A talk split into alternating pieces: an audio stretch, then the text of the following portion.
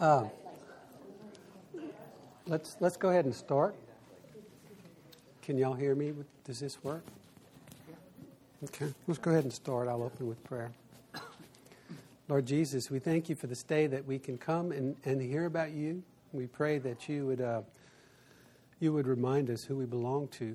We pray that you would remind us of uh, your goodness and your mercy, especially in walking with you, Lord, and in the trials of this life. Pray that you would open our ears to your gospel message, which I'm sure we hear from the pulpit today. We're grateful for the Psalms, and in particular, this Psalm 23 that we'll hear in about an hour. We're grateful for uh, your love for us, and we pray that, that we would remind each other of that love uh, in this Sunday school. We pray this in the name of Jesus. Amen. Hey, um, we have a handout here. Um, do not be discouraged how long it is. We will, uh, we will cruise through most of it, but you can take it home and you can look at many of the things that we don't cover. Um, we're going to go, we've been using this book, Tim Keller, Walking with God Through Pain and Suffering. How many of y'all have picked it up or gotten a copy of this book? Okay, so about three, which, which is good actually because uh, I supplement that in this handout. There's certain books that I've found useful to me, especially as it relates to the chapter six, which we'll go through, the subject being the sovereignty of God, which has been a, a great comfort to me. And I'll tell you why as we go through this. I've also, probably the first three pages uh, only loosely are based on chapter 5. So if you have the handout, let's look at the, the pages and I am going to uh, go through this, and I'm going to look up. I've, I've highlighted and underlined three basic questions. Now, where do I get these questions?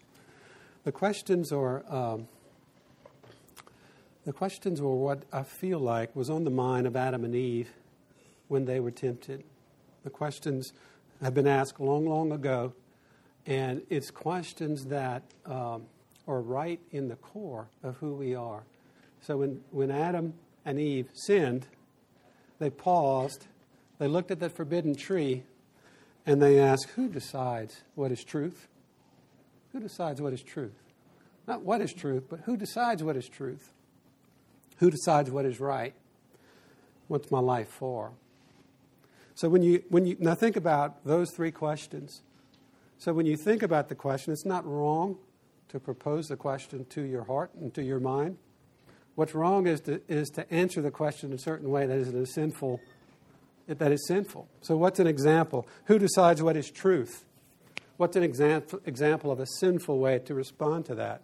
Give me an example. Who decides what is truth? I do. Do we do that periodically? we do it, and sometimes we don't even know it. And sometimes when people point out that, we don't like hearing it. Who decides what is truth? So, how does this relate to pain and suffering? We'll find out. Who decides what is right? Why would a, a good and merciful God allow five cops to be killed in Dallas? I don't like that kind of God. Who decides what is right? So it can kind of un, it can kind of unhinge you, and it can kind of corrupt your thinking. And then we have to admit that we're influenced by other people. We hear this and we, we look at that and we're befuddled. We don't know how to take all this pain and suffering and evil. And it can, if we watch carefully, it does affect us. and then what is my life for? I feel like uh, Eve also asked that. So let's look at this. In the fall, Adam and Eve asked themselves three questions that God, God already gave them answers to. God already gave them answers to the questions who decides what is truth? God said, I decide what is truth. God gave him the answer Who decides what is right? It's me, God said. And what is my life for? God told him. Do any of us have unbiblical beliefs that at dark times undermine the comfort that should be derived from our Christian faith? Let me ask that question again. Should I close this? Leave her. It is so good to see you. I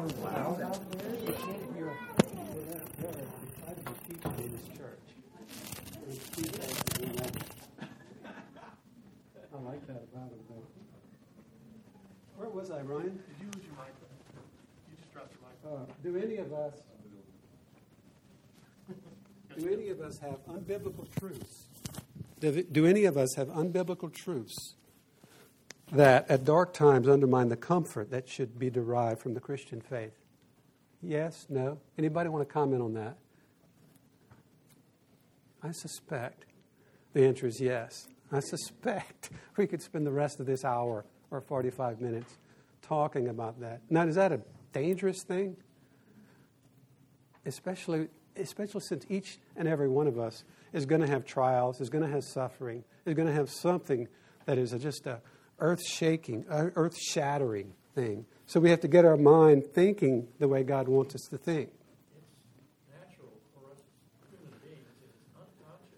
In a, yeah in an uncon and that's that's where it seems like the deceitfulness is because that question i think all of us know the question yes but i can't tell you how these unbiblical beliefs are in my, my heart and mind and i don't even know how it affects my decisions or my attitudes and then you come upon some suffering and some pain it, it's either in your life or in the life of others and you have these beliefs and they corrupt your thinking and you lose your comfort and you don't even know what to say I've been there.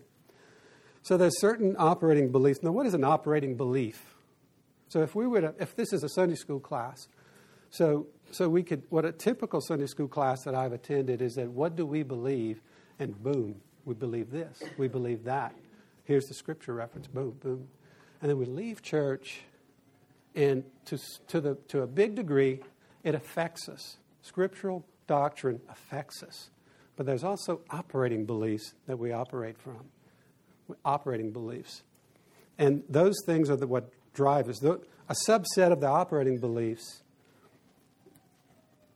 is scriptural doctrine. So there's an entitlement operating belief. I've reworded some of the words that Tim Keller had. This seems to, to fit a little better. He did use entitlement, but he didn't use this operating belief. An entitlement operating belief so here's a person that has an entitlement operating belief. I deserve a better life, and God's job is to create a world in which things benefit me. Needless to say, pain, sorrow, death do not benefit me. How would you describe someone who has this operating belief? I know that's not you. How would you describe someone who has this operating belief? It's like a sort of like being in the Gulf of Mexico and you have this undertow. You don't even you don't even feel it. And it gets stronger and stronger, and it just sweeps you. And operating beliefs sometimes affect you, and you don't even know it. I deserve a better life, and God's job is to create a world in which things benefit me. Needless to say, pain, sorrow, and death do not benefit me. How would you describe someone who has that operating belief? Yes. Someone who doesn't have any uh, foundational belief in the sovereignty of God in all things in their life. You're denying the Right. Right. Would this person be easy to be around or would they be prone to anger? Angry. Why would he be angry? Are we like that? Yes, we are. What else? Okay, he could be an angry person. And the reason he's angry is that I deserve a better life. I'll have you know, I deserve a better life, and God's job is to create a world in which things benefit me. That same person would agree with all what Scripture says about doctrine. But when, when the rubber hit, hits the road, he, he knows he deserves a better life. He wants to believe he deserves a better life. And God's job is to create a world in, in which things benefit me. Yes. Can you, can you speak up? Basic immaturity that it's all about us. Self-centered. The world revolves around me. Mm-hmm. Yeah, absolutely.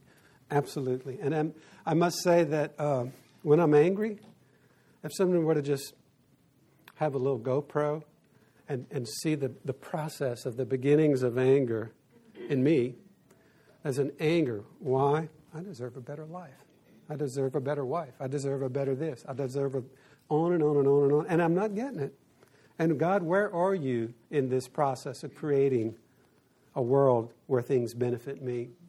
So that's me centric as opposed to Christ centric, as opposed to Lord centric, is, is, uh, is happening, and it happens often, and we're not even aware of it. We become aware of it when we get stung, maybe from a sermon or from devotionals private devotionals where we realized that the me centric thinking is pervasive, it's everywhere in my life. So you, you get convicted and you go about. You know, you, you, you get convicted and you realize and you repent. But it's a hard thing to shake. Who decides what is true? In the Garden of Eden, we see Eve was asking herself the same question What happens when I eat from the forbidden tree? God said, God said that I will die, while Satan said I will not die. So she has, she has a, two sides of the, of the equation here. Where God said that, Satan said that. And who's in the middle of this? Who's trying to decide? It's Eve. Do I trust God to tell me the truth, or must I determine it for myself? Who decides what is true? Do I trust God? So, so you can see how that plays out as it relates to pain and suffering. So, regarding the subject of pain, suffering, and death, what is true? What is true is that creation and fall happen. So, let's look at this aspect. In Genesis, Genesis 1 and 2, so we were created to flourish, not flounder. Genesis 1, there's no death and suffering when creation in Genesis 1 and 2. No death, no suffering, no evil, no loss of love, no triumph of darkness, no thorns, no thistles. That's what we were created for. It's exactly what we were created for. Unique design, intentional design. And then comes Genesis 3. What do we have in Genesis 3? The fall. And shows us the world's darkness unfolded out of our refusal to let God be our Lord and King. And the fall reaches us all the way out, forward in history, and hits us smack dab in Fort Worth, and even hits us right now it sticks on to us like glue. Because we rejected his authority, everything about the world stopped working as it should. Because of the fall, the world is a cursed condition that falls short of its design. Human beings were not created to experience death, pain, grief, disappointment, broken relationships, disease, and natural disasters. The fall, uh, this, what I remembered, this was a quote from Blaise Pascal, who's a brilliant uh, theologian and mathematician. But I couldn't confirm that that was from him. I don't know if any of you have heard this quote. The fall is an affront to human reason. When was the first time you heard the story? You were probably young. But as an adult, so I became a Christian in my early 20s. As an adult, I, may, I was aware of the fall, but I did not embrace the fall as, a, as an absolute truth. I didn't want to believe it either. So God worked on me. So it's an affront to human reason. Say, say it again. It, what happened? But once accepted, makes perfect sense of the human condition. Look around. What is true? Evil, pain, and suffering and death were not part of God's original plan. This all came with the rebellion of Adam and Eve. Those who sense the wrongness in the world, are they right or are they wrong? They're correct, right? There's something wrong with the world. There's something wrong. And there's a whole body of people, a lot of people is that there's not anything wrong with the world. There's not anything wrong. No, it is something wrong. And, and there's a lot, there's a phrase that, and I've heard it at funerals, uh, well, death is just part of life. Who can tell me what that means? I have no idea. It's not a comfort to me. Uh, Darwin uh, repeatedly has said that death is bad, it's ugly. It's okay to be sad. Death is not natural. We were not made to experience death and sorrow. That's why it hurts. That's why you, those tears are on your face. He's right. And it's, it's refreshing to hear that, it seems like. You were not made for that. Go ahead and cry. Go ahead and sorrow. But we don't sorrow. We don't cry the way the world cries. We have hope, and we'll get to that. Let me stop there. Uh, what questions do you have so far?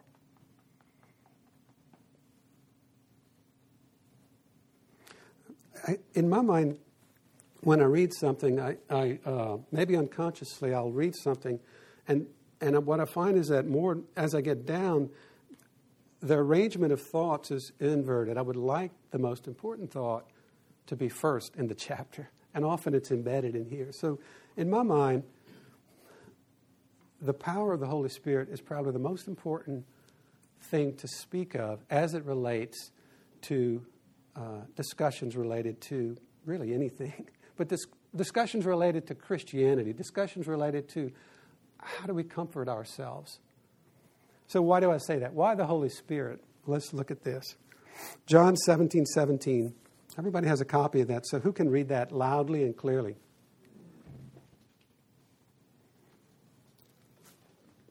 I'll, I'll read it. Sanctify them in the truth. Your word is truth. Your word is truth. So notice that it doesn't say your word is true, it says your word is truth. What's the difference? What's that? It's the measure. The standard.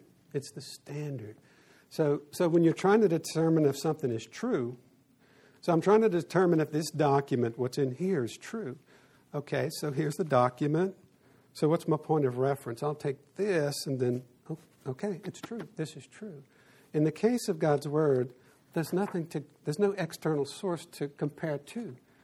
And where sin comes in is that that external source is me in my mind and my heart. So when you read the Word, and you, it, so you, so this is this is the the sinful bent that we have. We read the Word with an attitude of trying to decide what is true. I agree with that. Let me read further. I agree with that. As opposed to declaring it truth and letting it come into me and constrain me and give me joy. How do I know that the Bible is truth? This gets to where we're, where we're going on the Holy Spirit. How do I know? Because we're talking about truth and we ask this question who, who decides what is true? Well, how do I know the Bible is truth? Say again, Randy? Scriptures prove it. How do they do that? How do they do that? The Holy Spirit. It's the Holy Spirit. It's the Holy Spirit. So if Scripture is to be a comfort to me, I must embrace the fact that it's God's Word for me. I must, God's Word for me. And who does that? Is that a process, a rational process, step by step by step? I'm convinced. Or is it the Holy Spirit? So the Westminster Confession of Faith, I almost put it in there, but the language is, was a little lofty. So, so it, the Westminster Confession of Faith of Scripture, there was a, was a chapter.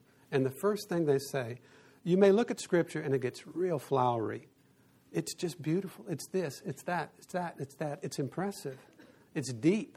It's profound. It penetrates the heart. On and on and on and on. Yet, all of this body of evidence that shows that it's Scripture will not convince you that it's truth. What will convince you that it's truth? What does that Westminster Confession of Faith say? We can be very impressed. Wow, it's got me pinned. So, what will convince me that it's truth? It's the Holy Spirit. And that's exactly what it says.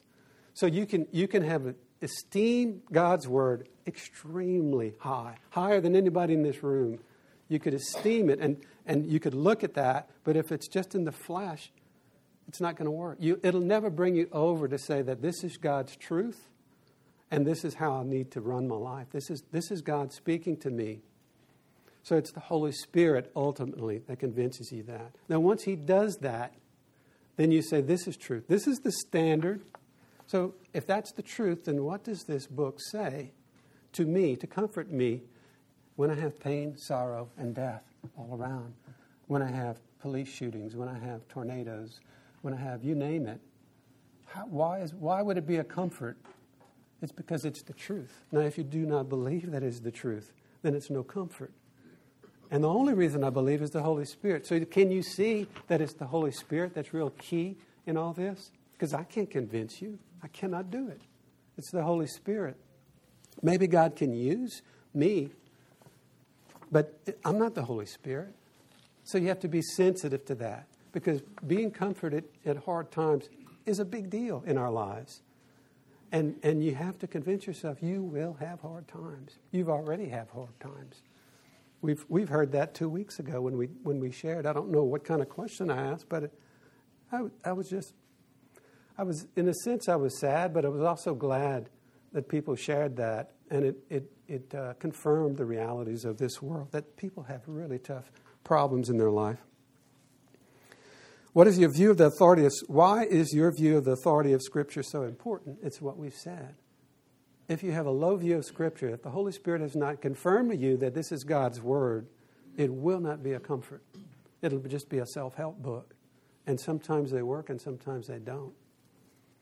1 Corinthians 2:12 Now we have received not the spirit of the world but the spirit who is from God that we might understand the things freely given us by God. Capital S on that spirit. 1 Corinthians 2 9 and 10. But as it is written, what no eye has seen, no ear has heard, no, nor the heart of man imagined, what God has prepared for those who love him. These things God has revealed to us through the Spirit. For the Spirit searches everything, even the depths of God. Turn your page on, on page two. Here's another question that I think Eve was struggling with. Her first question is uh, who decides what is true? Another question who decides what is right? Who decides what is right? Now you can ask. So, so here it is. Here's the person who comes. Um, our son was in West Dallas at nine o'clock. When was it? Thursday or Wednesday? And um, they thought about going home. He lives in East Dallas. They did not drive through downtown. I don't even know if they had the, the rally going. I don't think they would have gone. But in any case, he was very close to the action. They lived close to downtown. He got out of his car. It almost sounds like gunfire, and then went in. So, so you know, hearing his story, hearing all that, I could not absorb all this information. It just it was too sad. It was it was like a time bomb to me. It just it was the, it sounds like it was the beginning of a process of trauma for our country in general. And I don't want to really get into that, but there's a theme there, and it's a good question to ask. Who decides what is right? Who decides what is right? Will we let God decide what is right? So Eve is looking, that my eyes are looking, that tree looks mighty fine. He says, I shouldn't touch it. Did I say that tree looks mighty fine? In fact, I can tell you why it looks good. And who does not like wisdom? Who decides what is right? That's the second question on Eve's mind. God said that it's morally right not to eat from the forbidden tree, while Satan said that it would be right to eat. And in eating, they would become like God. Do I trust God to tell me what is right or good, or must I determine it for myself? So, what's your attitude about really sad situations, such as what happened in Dallas, or your own sad situation? What's your attitude about it? What does God say? Does He have the right to say what is right? And I find myself often uh, deciding in my mind, just not even thinking, not, not even having a rational thought, no, that's not right. That's not right. So God is in control. We'll get to the sovereignty of God. The teaching of creation and the fall removes the self pity that afflicts people from an entitlement view of God. I deserve a better life than that. So, thinking about the creation and fall and, and declaring it true because it's in Scripture by the Holy Spirit, that's us comfort. It explains the world. You're not, you're not, it explains it not in a perfect way, and you could actually propose questions that are really mysterious like the source of evil.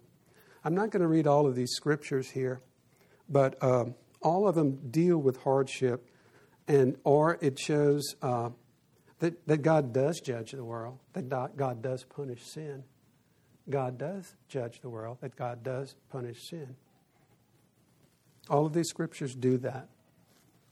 Suffering and death in general is a natural consequence and just judgment of God of our sin. Our view of what truth and right what is true and right will always affect our view of death and suffering. Do you believe that? I'll read it again. Suffering and death in general is a natural consequence and just judgment of God of our sin. Our view of what is true and right will always affect our view of death and suffering. It's a bit of a can of worms, but here we go. It's in your lap. Give me your comments on that. Our view,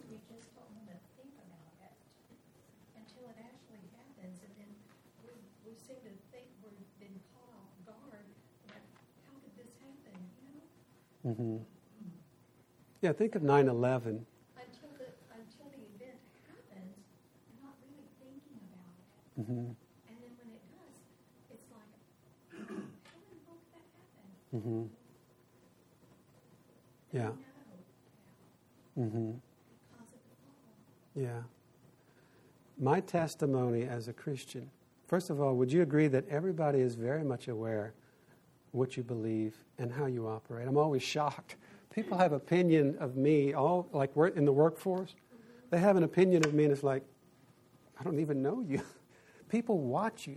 People watch how you respond to questions, to, to suffering, to death. And we've been to funerals before, and sometimes we don't know half the people there. They watch you, they watch you how you relate. So you have to realize that your Christian testimony is on display, especially when there's pain, suffering, and death, especially when there's something that is just uh, 9 11 ish. And everybody knows 9 11 is the perfect example.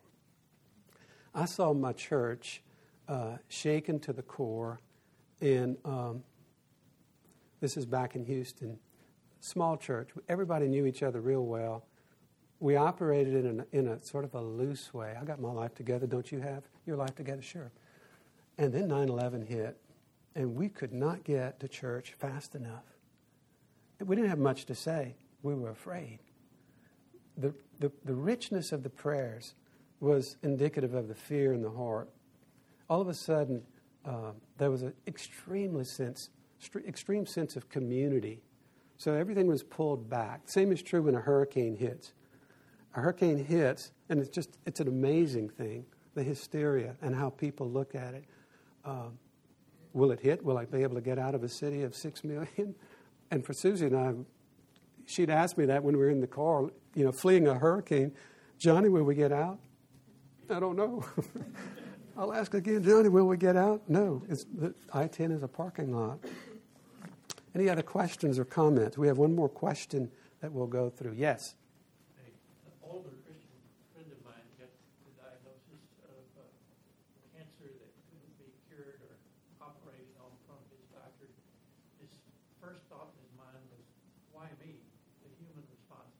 His second thought immediately was, why not me? This is within the permissive will of God. Uh-huh. And I think, I think the, the proper mindset without sin can be grasped. This is me talking. The proper mindset of, of how you think you'll be when, when suffering comes. For me, or to my loved ones, it's like I have it all straight and I truly am resting. And then it comes. it's like, whoa, whoa. And I, I feel myself unraveling and I feel the flesh and I feel I feel that I need to hear it from someone other than me and my heart and my mind because right now I'm reeling. So, so I have those thoughts in my heart and mind, but it's just cloudy. And I want to hear them from you. I want to hear them from y'all at the time when I'm suffering. The stuff that I already know, but I'm, I'm, I'm just lost. I'm just being carried away from the, from the sin and suffering and, and uh, the issue at hand. That to me is how the body of Christ can help. And in fact, it, we do that repeatedly.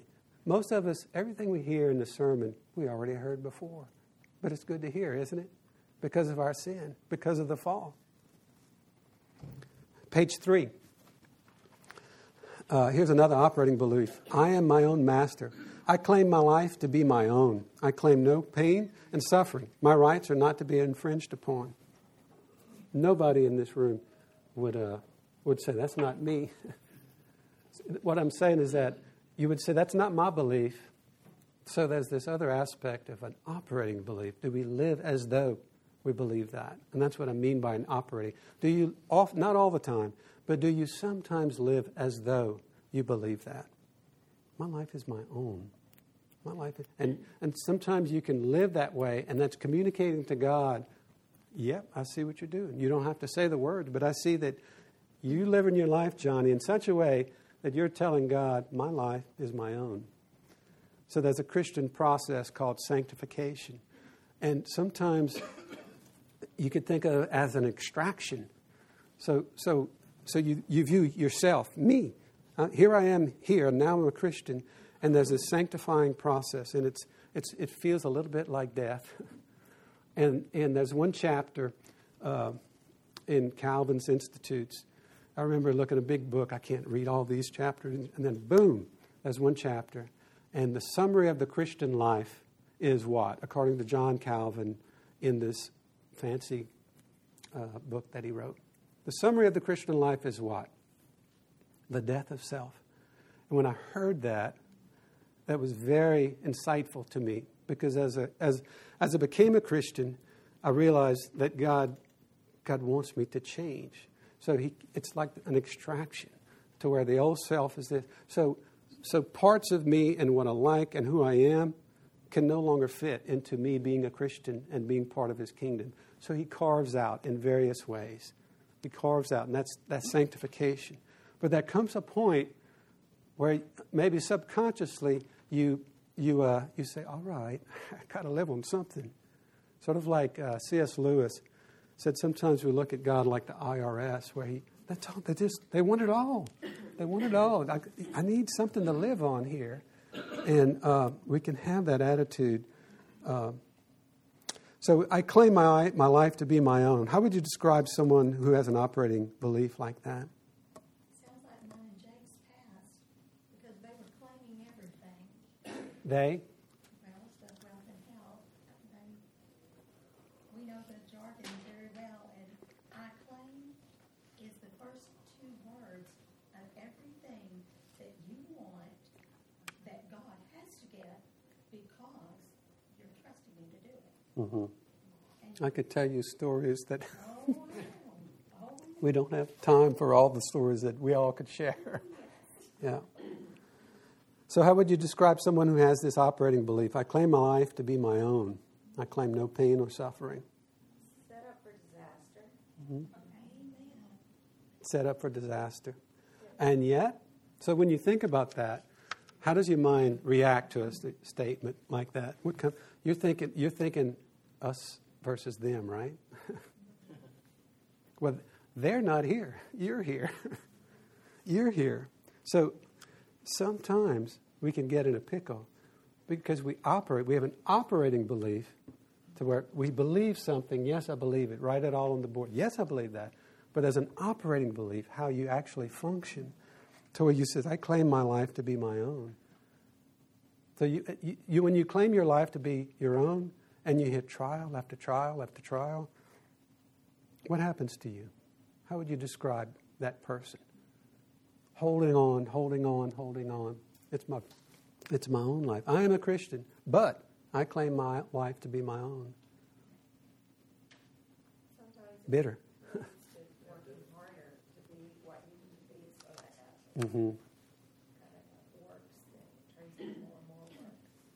Probably miserable and lonely, Yeah. because uh, usually it that drives other people away, because hmm you're so consumed with hmm yourself. Yeah, it's, it's like frustrated. It's like getting lost in the woods.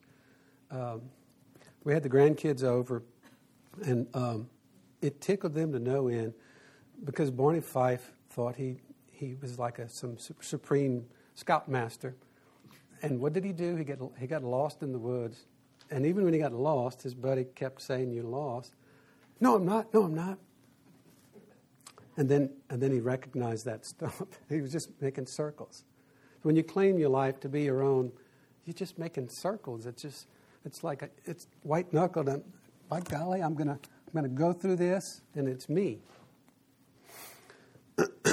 As a created being, am I dependent on Him and subordinate to Him, or do I want to put myself in the place of God? As a created being, am I dependent on Him and subordinate to Him, or do I want to put myself in the place of God?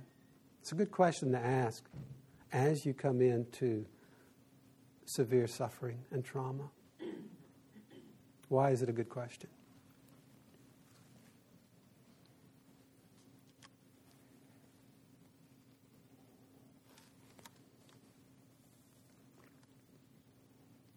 Well, because when the rubber hits the road, that's when we really need to be dependent. Absolutely. It's easy to mouth the words. yeah. Suppose absolute trauma and suffering exists right on the other side of that door, and I walk through it. I, I am my master. I am dependent on nobody, and I just walk through. or suppose I am dependent on God. Now, When I die on the other side of the grave, I am dependent on God. I have scriptural proofs that show that. I am subordinate to Him. So God is a sovereign God, and we'll talk about that hopefully. But I'm subordinate to Him. So I take what He gives. And there's so much mystery. Who can question the hand of God? Steve. It's kind of a self-contradictory statement when, when you say my rights are not to be infringed upon, because when you say that, you're making yourself dependent upon everybody else, which is contradicting what you're saying. My rights. Say it, say it again. My rights are not to be infringed upon It means I'm dependent upon everybody else to do what I want. And I just immediately subjected myself to everybody else, and now it is not possible for me to fulfill what I believe. So it's a self fulfilling prophecy. It could be. You, you just confirmed your own doom by declaring that. Yeah, And it's, we're so prone to it. yeah. And it's good. To, it's good to talk about that. Yes. The whole fact that one, which kind of embodies our natural human attitude, is called invictus. I am the master of my fate. I am the captain of my soul. And when I was a teenager, honestly, that was Mhm. to me at that time, Mm-hmm. but it was wrong. Mm-hmm. We're not. Yeah. And and isn't it useful to to be part of a body of Christ to remind each other of that? Because how many? Th- it's not about knowledge. It seems like it's like we know that. I can tell you, maybe 20 years ago, I knew that. I, in other words, I got it, but then it falls away, and that to me kind of helps me to understand what sin is. Is that you can know something, but you got to live by that. And it's that living, that's the difficult thing.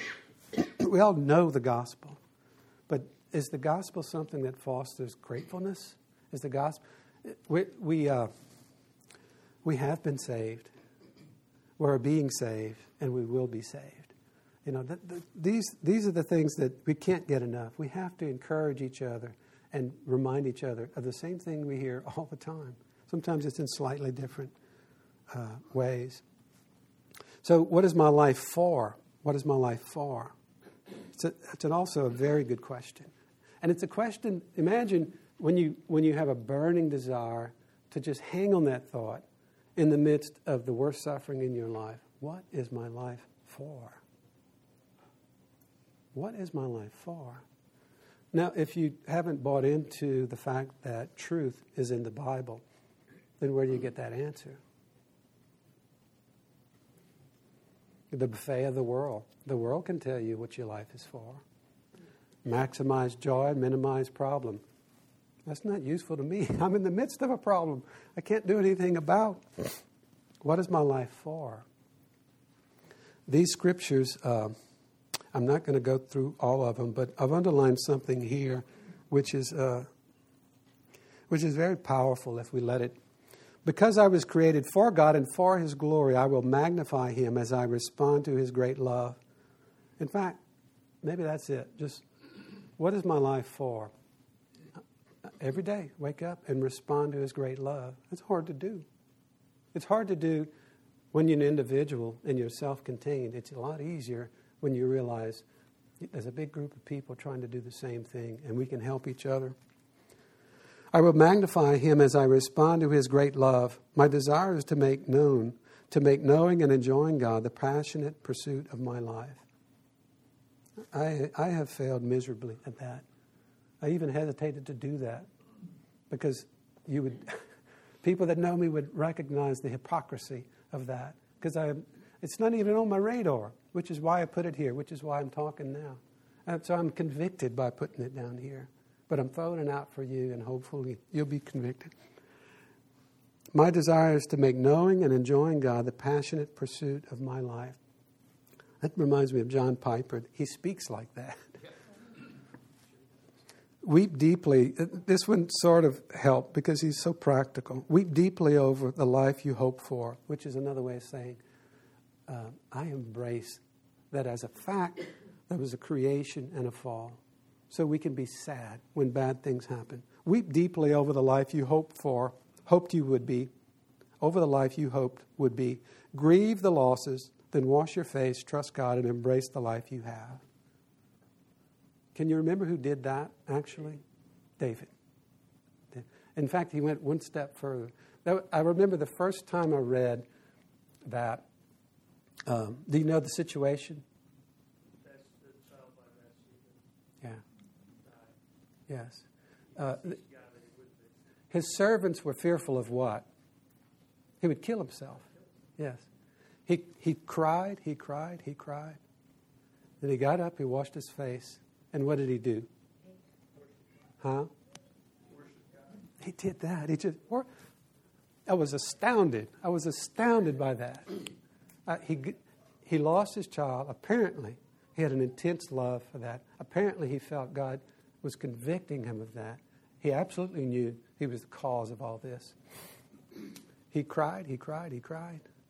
Washed his face and worshiped God. It's that last three words, two words. Worshiped God. My goodness. Any other questions? I would say worship God, but also bear fruit. That's, we worship God, but what does He, what are we really, what is my life for? And our only satisfaction in Mhm. all of these realities of our life Mhm. is, well, how can I bear fruit? Yeah. Even when we're really sore. Yeah. You can be worship worshipful in all situations. You can be worshipful in all sorts of activities that are normal. Bearing fruit is you, we think of bearing fruit as either activity or character traits. But you can you can worship and Piper says we will always be worshiping on both sides of the grave. There'll be a time where there'll be no need for evangelism, but there'll never be a time where there's no need for worship. It's a very important subject. In the midst of suffering and trials and trauma, isn't that the last thing on your mind? It wasn't for David. I, w- I wish I was that kind of person to where it just, it's just natural. Of course, I want to worship. It's off my radar, and it shouldn't be. Um, let me let me do this. Um, there's something. There's another chapter. Turn the page to. Um, turn the page to the very last page. And since none of you have the book, I don't. The very last page doesn't follow this book. That's the good news. It does follow a book that was very influential, and it's nothing more than uh, the the title of the book. This is page six of six. I didn't want to not have to go through this. I wanted to get through this, and I realized that there's a lot in here. But you are on your own to cover the things that we did. You can pick and choose. But um, there's a book that I've read years ago. It's called The Sovereignty of God by A.W. Pink. I don't know if everyone has, has anybody read that book. It was extremely. Uh, I felt uh, the sovereignty of God was about uh, the subject matter was that yes, I believe in the sovereignty of God. Someone would challenge me. Well, how did you find it? He's in control. End of thought process. And then, so what this does is is is uh, unpack the subject. And, and that's what he does in this book to a limited degree. But The Sovereignty of God by A.W. Pink does it in a much more profound and deep way, a, a way that sticks. So, so I fully embrace the subject of the sovereignty of God, and I can tell you, listen, I can tell you it's a comfort in times of suffering. It's a comfort in times of suffering. You have to grab a hold of that subject. You have to gnaw on it like a pit bull and not let it go every day of your life because you will have trials. You will have times where you've, where you, what, do, what, is my, what is my belief? But what is my operating belief? How do I operate? How do I live in light of this? Do I apply it? Is it a comfort? Let me just read this and I'll stop and comment or raise your hand or just clear your throat and comment. This is nothing more than the introduction of the book, but it's so so penetrating. We radically acknowledge that life is a profound problem and that we are surrounded by mystery on every side, but we are not like the beasts of the field, ignorant of their origin and unconscious of what is before them. And here's 2 Peter 1:19. And we have the word of the prophets made more certain, and you would do well to pay attention to it, as to a light shining in the dark place until the day dawns and the morning star rises in your heart. I'm going to keep reading. I'm going to stop and maybe comment. Is that okay? As we turn to this word and are instructed, we discover a fundamental principle that is to be applied to every problem. Instead of beginning with man and his world and working backwards to God, we must begin with God and work down to man in the beginning. Listen carefully to these instructions of this wise teacher. And he was, he was really a, a very minor pastor. If you look, he had no big churches, he had only small towns through the U.S. And he, he just wrote, and he wrote very clearly. So this is wise. In, instead of beginning with man, aren't we prone to do that? So when you begin with man, when you begin with situations that your eyes see, and you're trying to make deal, make make an understanding of that, you look at that and then you look up. He says, "Look up, hold, hold that thought, and then trace it back down." And that helps you to, to, to take this subject of God's sovereignty in a serious way. Apply this principle to the present situation. Begin with the world as it is today and try to work back to God. And everything will seem to show that God has no connection with the world at all. But begin with God and work down to the world, and light, much light, is cast on the problem. Give me your comment on that. Instead of looking and commenting what you see, the, the horror, the brokenness of the world, when you see that, you're tempted. Someone might tap you, and what, what do you think about that? And now you you have to respond. Instead of looking at that, go to God and trace down. Because God is a holy, because, let's see, because God is holy, his anger burns against sin. Because he is righteous, his judgments fall on those who rebel against him. Because God is faithful, his solemn threats are fulfilled. Because God is omnipotent, none can resist him, still less over, overthrow his counsel. And because God is omniscient, no problem can master him, and no difficulty baffle him in his wisdom. It, to me, he's setting, when I first read that, he was setting the hook. The way he, the way he says this is, is compelling. It, it, you want to just read on. He's t- he has a high view of God. And when I read it, I wanted that high view. I wanted that high view. Um, and because God is omniscient, no problem can master him and no difficulty baffle him in his wisdom. It is just because God is who he is and what he is that we are now beholding on earth what we do. The beginning of his outpoured judgments in view of his inflexible justice and immaculate holiness, we could not expect anything other than what, we, what is now spread before our eyes. So, to me, what he's touching on here is that it is no small thing to better understand the attributes of God it, for life in general, but for suffering and pain in particular. Why would that be the case? It's because what I just read. So if you see a situation of pain and suffering and trauma, injustice, you see the situation, he's saying, don't look at the situation and, and trace it back to God.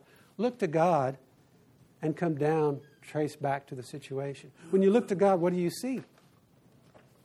G O D. What about God? What do you know about God? What do you know about His character? You don't want to shrug your shoulders. Well, actually, I hadn't put much thought about it. What is He like? Does, does the truth say anything about that? Should I be excited about that? And you can see if, you if your view of God, if you're not informed with God's truth, then when you look up at God, you see nothing. You don't even know. You're not informed. And you want to be informed. Because look, look at this car crash. Look at this cancer. Look at these five dead policemen. So when you look up and you grab hold in a clear, decisive way the attributes of God, Step one. You have them, you have them, you have them. They are in your heart, they're in your mind. You are impressed once more. And then you turn your head at the situation. You look at it totally different.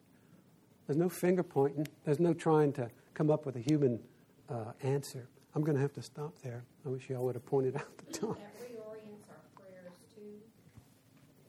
Yeah, that's a good point. That's a good point.